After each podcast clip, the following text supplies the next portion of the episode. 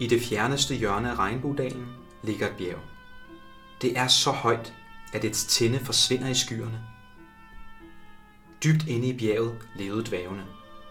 De havde gravet dybe gange, som var så lange, at alle, undtagen dvævene, ville blive væk. På væggene brændte fakler med en klar ild. Dværgene havde bygget miner i bjerget, hvor de udhuggede alt fra jern til ædelstene i alle regnbuens farver. De lavede guldkroner dækket med ædelstene til konger og dronninger, og våben af det stærkeste stål til modige ridder. Men intet var evigt. Hov, hov, hvad, hvad er det, der sker? En dag viste en mørk skygge sig på himlen.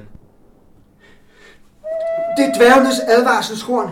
Det lyder dybt inde i det store bjerg. Kom, søg dækning. Lange rækker af dvæve i skinnende rustninger stod som en mur, da skyggen landede uden for bjerget, og med tunge skridt kom nærmere og nærmere. Træk jeres våben. Og i det samme trådte et stort skældet bæst frem. Se, se bæstets skæld.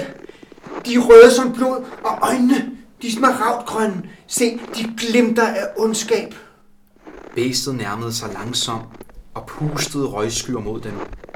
Dragen, for det var en drage, stansede foran kongen af regnbuedalen, der uden frygt mødte bæstets blik. Her ser du mit svær.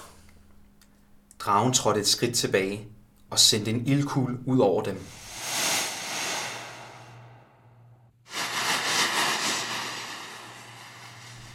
Prinsen af Regnbuedalen var kravlet op på en afsats og så til, mens den gamle konge brændte op. Med et smertens skrig kastede han sig ned mod dragens hoved og borede sit svær ned mellem dens øjne. Med et skrig faldt bæstet om, og gløden i dens øjne brændte ud. Prinsen stod mellem sine krigere og så med så modigt øjne ud over slagmarken. De næste mange dage var der stillhed i bjerget.